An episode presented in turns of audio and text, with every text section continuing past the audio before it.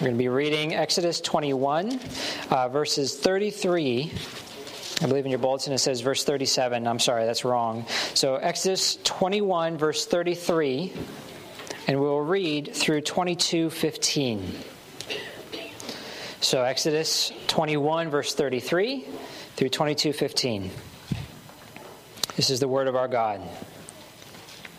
Verse 33 When a man opens a pit, or when a man digs a pit and does not cover it, and an ox or a donkey falls into it, the owner of the pit shall make restoration.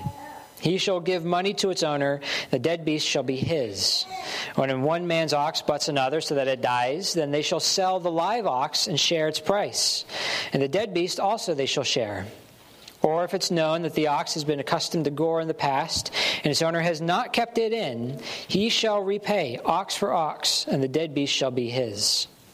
If a man steals an ox or a sheep and kills it or sells it, he shall repay five oxen for an ox and four sheep for a sheep. If the thief is found breaking in and is struck so that he dies, there shall be no blood guilt for him.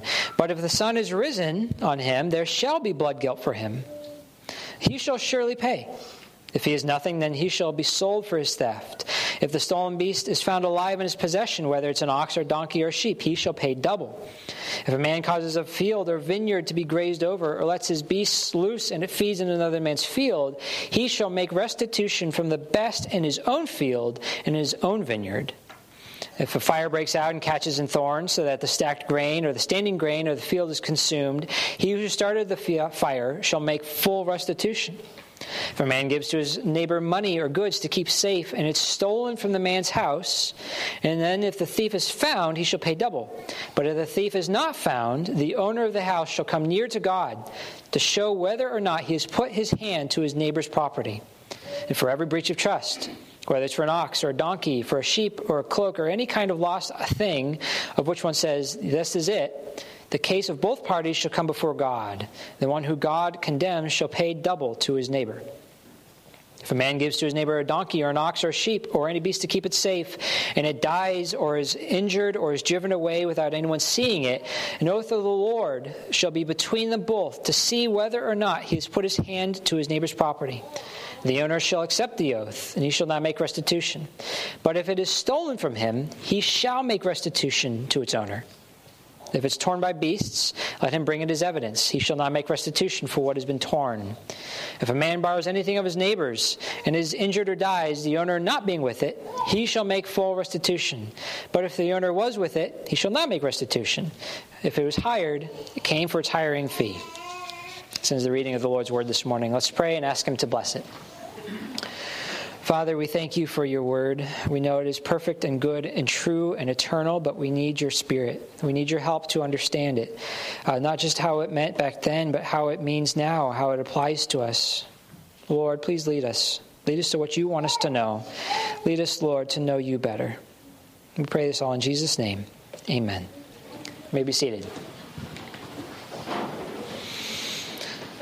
So it's been a couple weeks uh, since we've been in Exodus. Um, so I want to remind us that the section that we are in right now is part of a series of concentric circles. Um, so there's an innermost circle, and then there's an outermost, uh, a middle one, and there's an outermost. So, right now, we are in the middle concentric circle. And if you remember, we talked about how the middle, the very, very center of this whole section of Scripture, uh, was found in Exodus 21, where uh, it says this is, the, this is the bullseye, right? This is the central point of this whole section of Scripture, chapters 19 through 24. And the bullseye is we are to fear God and worship Him because he is our awesome and amazing God. And fear of the Lord drives us to worship him in simple ways, right? Altars of dirt. But the next circle, if you step out a bit, right, now you're in the middlemost concentric circle, and you have two sides of it. One side is the Ten Commandments. Right, that's one side of the circle. The other side is 21 through 23. So those are our chapters that we've been going through lately. And so this means that all the laws in Exodus 21 through 23 are connected to the Ten Commandments. That they expand and apply the Ten Commandments to Israel's everyday life. Right, this section shows us here's what these commandments mean for you and what the Lord prioritizes, what God values, uh, what God desires for his people. And so we've seen how uh, some of these laws have related to you shall not murder, some of them have related. Um, to uh, the Sabbath laws and how that applied to slaves. But in our section today, Exodus 21 33 through 22 15, this expands upon the eighth commandment you shall not steal. So these our section, our passage today is expanding upon the eighth commandment, you shall not steal. So the foundation of these laws the basis, what, what this is all built upon, is the fact that Israel is a covenant community. Israel is a covenant community. This whole section of Scripture, Exodus 21 through 23, is often called the book of the covenant, saying this is what covenant life looks like for you. And because Israel is a covenant community, it means they're, they're like a family. An essential part of any community, and but especially a covenant community, is that there must be peace. And in Hebrew, the word for peace is shalom. An essential part of the covenant community is shalom. It's peace. And usually, right, we translate shalom as, as peace in English, but that doesn't quite do the word shalom justice.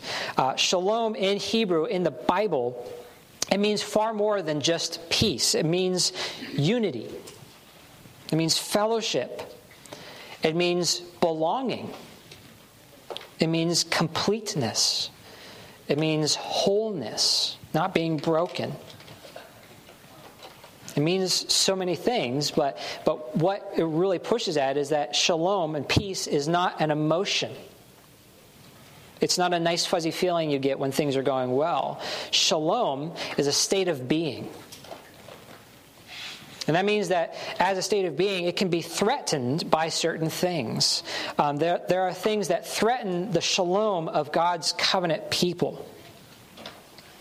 And our passage today addresses two specific threats to the shalom of the covenant community, and it is theft and conflict. Theft and conflict are threats to the shalom of God's covenant people. Now, theft is fairly straightforward. You know what I mean when I say theft. It means taking something that doesn't belong to you, right, without permission. Um, but the fundamental attitude of theft is, is one of taking. Right? It's I'm going to take from you instead of giving. fundamental attitude of theft is one of taking instead of giving. And this is why it is such a threat to the covenant community is when you are all takers, when everyone's taking from each other and no one's giving, it means that you're going to destroy yourselves. Right? The, the, community will fall apart. And so the book of Micah actually relates theft to a form of social cannibalism. Right? Theft is almost a form of eating each other alive. And he's not just talking about you know, breaking into someone's house and stealing their jewelry. He's talking about all the ways that we take from other people what doesn't belong to us. It's not just possessions, it's also taking dignity, taking honor, taking time and energy away from others, trying to take from other people. That the fundamental attitude is you are a resource that I will use and consume for myself. That's theft. But conflict is also a threat, and conflict needs a little bit more unpacking. Conflict is unresolved tension. Conflict is unresolved tension. I'll give you an example. A husband promises, right, he's going to take the trash out, and then he doesn't. Wife comes up to husband and says, Hey, you didn't take the trash out. That's tension. Right now, there's tension. And tension isn't necessarily bad. Tension can go two ways. One way that tension can go is the husband says, You're right. I didn't keep my word. I'm sorry. I'm going to go take the trash out. Wife says, I forgive you. Thank you for taking it out. Tension is resolved. Right? The tension has been dissipated and resolved. But there's another way that tension can go. And it's where the husband says, uh, Do you have any idea how busy I am? Like, what, what's the big deal, anyways? It's just trash. Why are you always nagging me? Right, what happens? Well, now you're fighting. Now you have conflict. Now you have an argument. The tension has turned into conflict because it wasn't resolved. And conflict, it sets people against each other. Right now, you are on opposing teams. You're on opposite sides and you're fighting. You're against each other. You're in opposition. That breaks shalom. Right? When people in a covenant community are at odds with each other, at conflict with each other, there is no shalom. There's no peace, unity, fellowship, and joy and wholeness.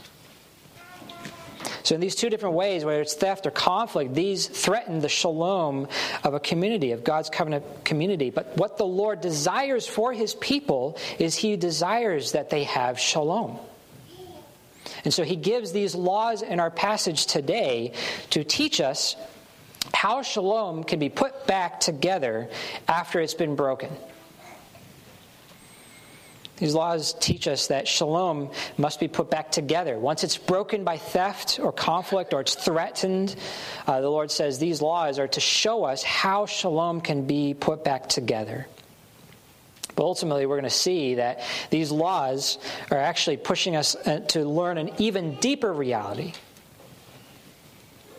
That there's a, there's a deeper problem than just theft and conflict in one community we have a deeper problem. And that deeper problem is that we are in conflict with God. That because of our sin, our shalom with God has been broken. And so, if we're to have shalom again, it has to be restored, it has to be put back together. And we'll see how later on. But first, we're going to look at our passage and how the Lord pushes his people, teaches them how shalom is put back together in the covenant community. Uh, we won't look at every single law, we'll, but we'll take samples. Um, so let's look at verses 33 through 34 first.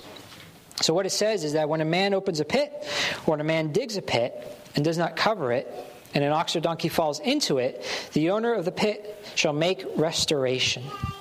He shall give money to its owner, and the dead beast uh, shall be his. So I want you to imagine this scenario playing out. Right? Imagine a guy digs a pit, um, donkey falls in because he didn't cover it, and the guy comes and says, "Hey, my donkey fell in your pit." Um, now there's tension.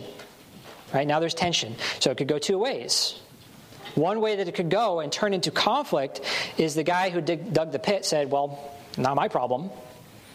Right now there's conflict. Now you're in opposition to each other. But this law actually shows us the way out of conflict. It says that the man who made the pit shall make restoration by giving money to its owner. So the way that you deal with tension before it turns into conflict is by taking responsibility. Right? The man who, who actually was responsible, he didn't cover his pit. He takes responsibility for that act, uh, even though it was an accident Right? It's still his responsibility, and he makes restoration. But I want to talk about what this word means. So it says make restoration. That's actually one word in Hebrew.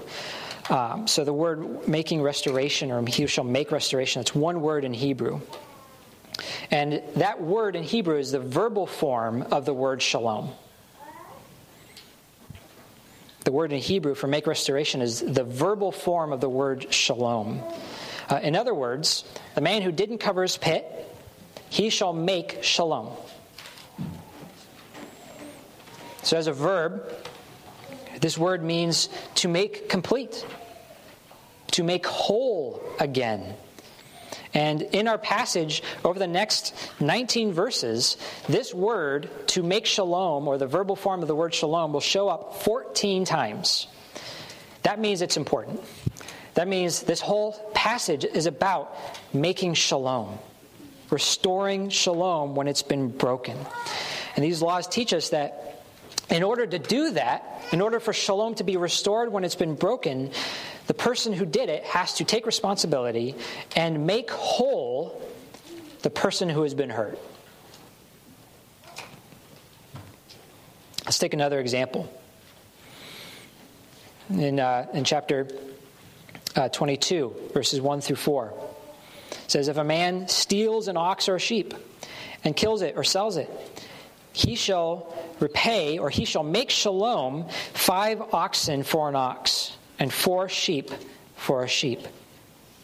If the thief is found breaking in and struck so that he dies, there shall be no blood guilt for him. But if the sun has risen on him, there shall be blood guilt for him. He shall surely make shalom.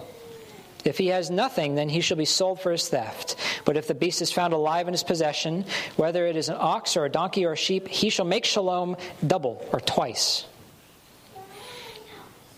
So, as we just read that, that those verses, take a step back and think about what do you think when you hear the word law? When I say the word law, what do you think about? You probably think about something like justice.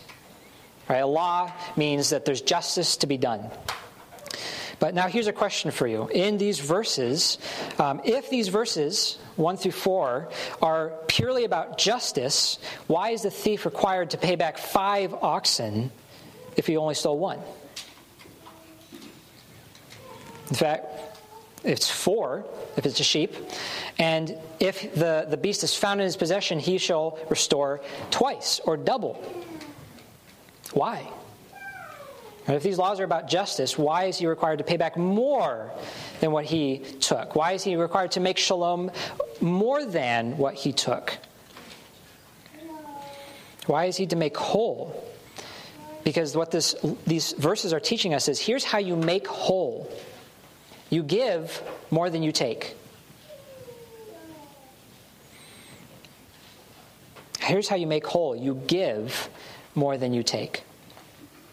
Because if the goal of these laws was justice, you would expect eye for an eye, tooth for a tooth, ox for an ox, sheep for a sheep. Are you still one ox? You return one ox. But actually, the thief is to repay more than what he took. Why? Because the goal is not justice, but shalom.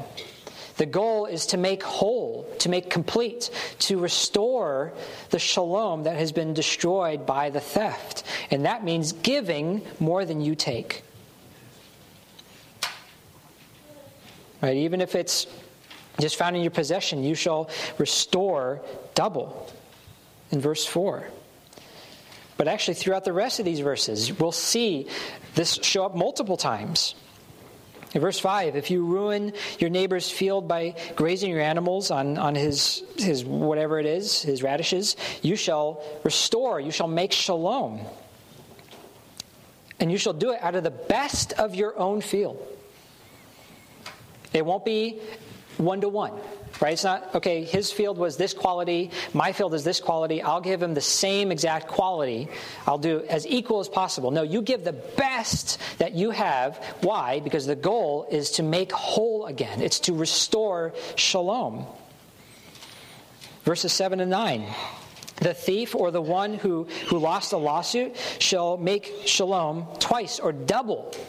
So you see in verses 7 and 9, it says you shall pay double. Again, why did all these laws have, have disproportionate consequences? Why is it not just one to one? Why is it giving more than what he took? Well, the point is that justice by itself cannot make the victim whole again. Justice cannot bring shalom. Justice cannot bring reconciliation. That doesn't make justice bad, but it means that if the goal is shalom, it's going to take giving more than you receive. It means making whole the person that you have hurt. And I think that's why in all of Israel and all the laws that Israel has, ever receives, nowhere does God ever say that the thief receives the death penalty. Nowhere in all of Israel's laws is a thief ever killed for stealing. And that's actually in direct contrast to all the laws of the world at that time. For instance, the Code of Hammurabi, one of the most well known codes of laws, uh, it says that any thief caught in the act is to be put to death. Right, death penalty, boom, right away. But not in Israel. Why? Because the goal, God's goal for Israel, is not simply justice, but shalom. And there can be no reconciliation and no restoration of shalom if the thief is dead. That's why I believe that the thief's life is actually protected when he breaks into your home in the daytime. So in verse 2, it says that a thief is, is caught, right? He's breaking in, he's, he's found, he's caught, he's struck so that he dies. There is no blood guilt. Means that you, as the homeowner, you did self defense. There's no blood guilt. You could reasonably, it's dark, right? It's nighttime. For all you know, he's a guy breaking in to kill you.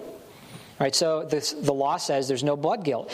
But if the sun has risen on him, verse 3, there shall be blood guilt for him.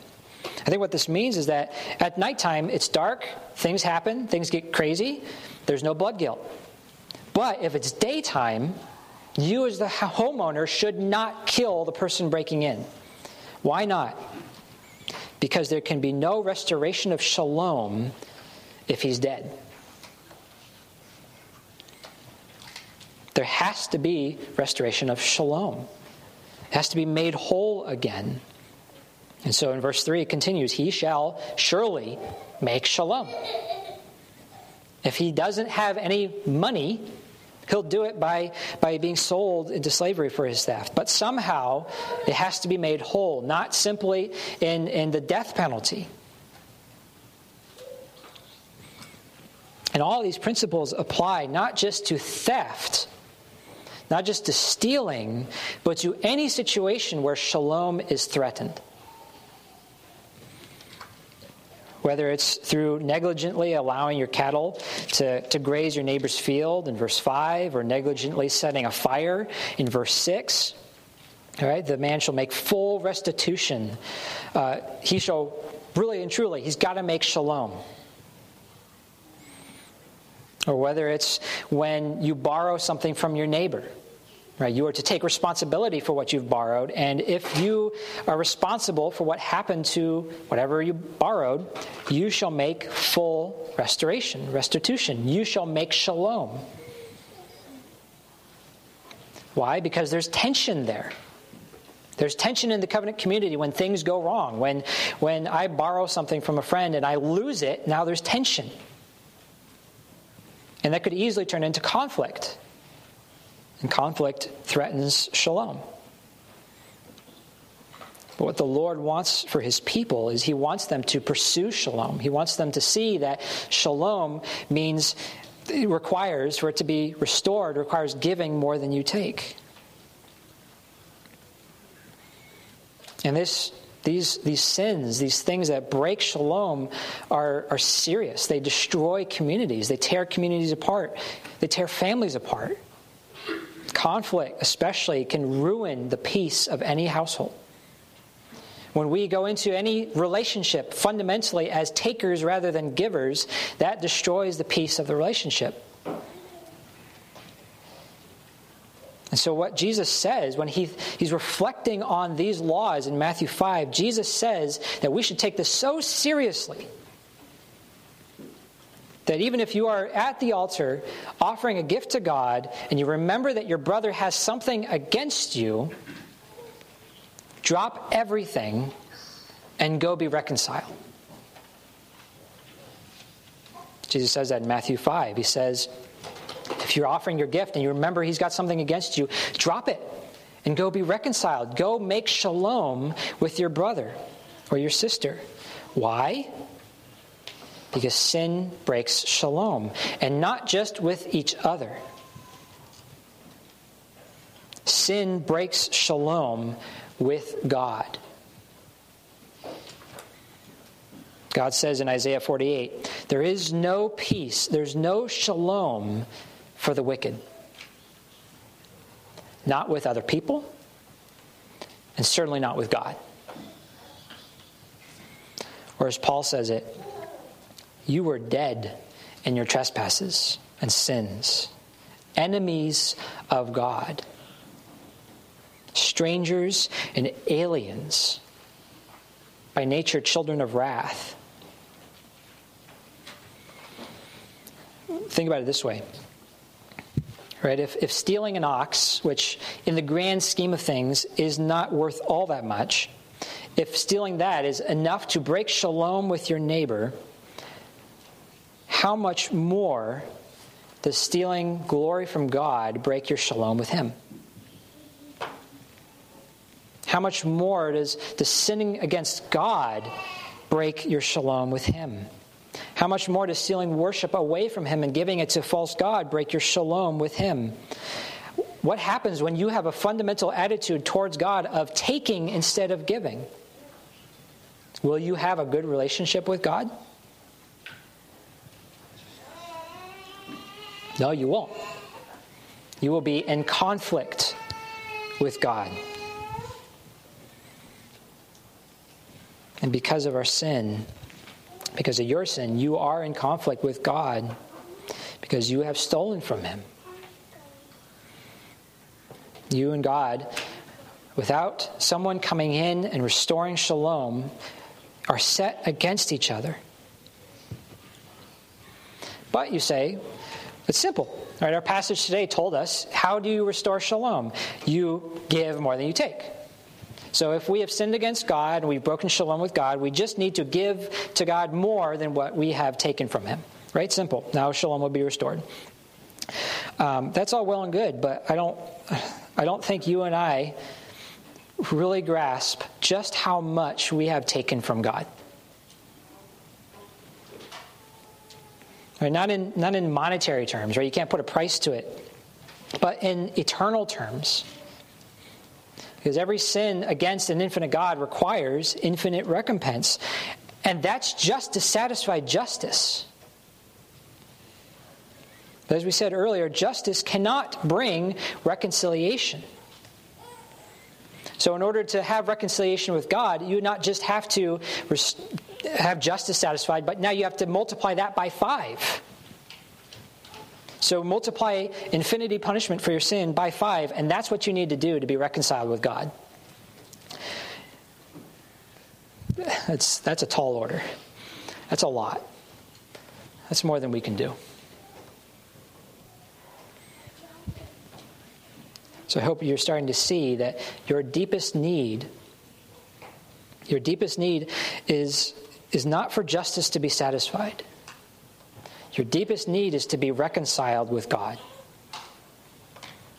Your deepest need is for peace and for shalom to be restored. Your deepest need is for you to be made whole again and for God and your relationship with Him to be made whole. And in case it wasn't clear, you can't do it. You can't do this. You cannot restore your relationship with God. You cannot make shalom with Him. But there is someone who can. And there is someone whose name happens to be Prince of Peace, Prince of Shalom. His name is Jesus Christ. There is a way for you to be restored, for you to be made whole, for you to be reconciled with God. Uh, listen to what Paul says. But now in Christ Jesus, you who were once far off have been brought near by the blood of Christ.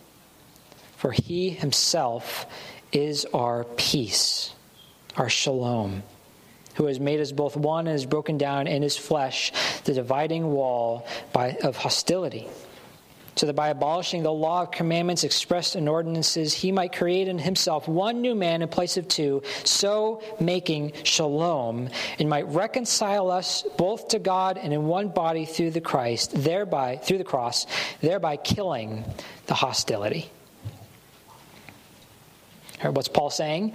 The, Paul is saying that the cross is where Jesus, the Prince of Peace, broke down the dividing wall of hostility between you and God. The cross is where Jesus killed your sin, where Jesus made restoration, where he made restitution for your sins, where he paid back to God not just what was owed by justice, but five times that, so that you can be reconciled to God, so that you can have shalom with him, so that through the blood of Christ, you who were once over there, right, an alien, a stranger to God, an enemy, set, set in opposition to God so that you can be brought close and made a friend. Or Peter puts it this way By his wounds you have been healed. By his wounds, by Jesus' wounds on the cross, you have been made whole again. You have shalom through the blood of Christ. How can this be? Because Jesus became your sin. Which means that Jesus became God's enemy so that you could become God's friend. Jesus' shalom with God the Father was broken on that day on the cross. And that's why he called out, My Father, my Father, why have you forsaken me? But his shalom with God was broken so that yours can be restored. The cross of Jesus then answers your greatest need. Your greatest need is to be restored to God, reconciled with Him, the cross is the answer. So if you believe in Jesus Christ this morning, that means that you have shalom right now. And here's one of the best parts the shalom that Jesus gives you can never, ever be broken again. The shalom that Jesus gives you can never be broken again. This means that no matter how much you sin and steal and lie and argue and yell at God, nothing can separate you from Him anymore. Because your shalom is not based upon your works your shalom is based upon Jesus. That's why Paul says, He is your peace. But you say, Well, I don't feel very much at peace today. I don't feel at peace. Well, remember, shalom is not an emotion, shalom just is. Shalom is a state of being. That means that you have shalom through Jesus Christ, whether or not you feel like it.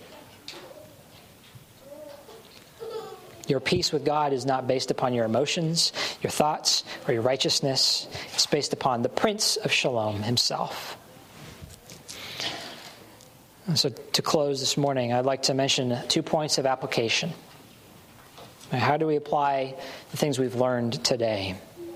I think Firstly, we should learn to be like Zacchaeus in Luke 19, who said to Jesus, Lord, if I have defrauded anyone, I have restored it fourfold. And just like back in verse 1 in chapter 22. And we should follow Paul's command in Ephesians 4 let the thief no longer steal, but let him labor so that he can share what he has. In other words, the first way that we learn to apply everything we learned today do not be a taker, be a giver. Don't be a taker, be a giver. But secondly, the second application is that you can't be a giver if you're trying to get your peace from somewhere other than Christ. You cannot give to other people when you yourself are empty.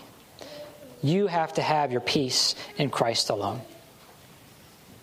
So stop trying to find it somewhere else. And trust me, I've tried it. I, tried it this week, tried it yesterday, tried it last night, and it doesn't work. And it didn't work.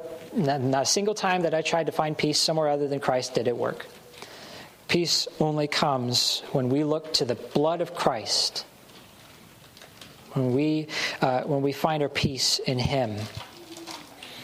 But we've spent the last week, the last few hours, trying to find our peace somewhere other than Christ. So we need a weekly reminder that hey, your peace is not found in yourself, it's found in Jesus Christ. It's found in the blood of Christ. And that's why God gives us the supper.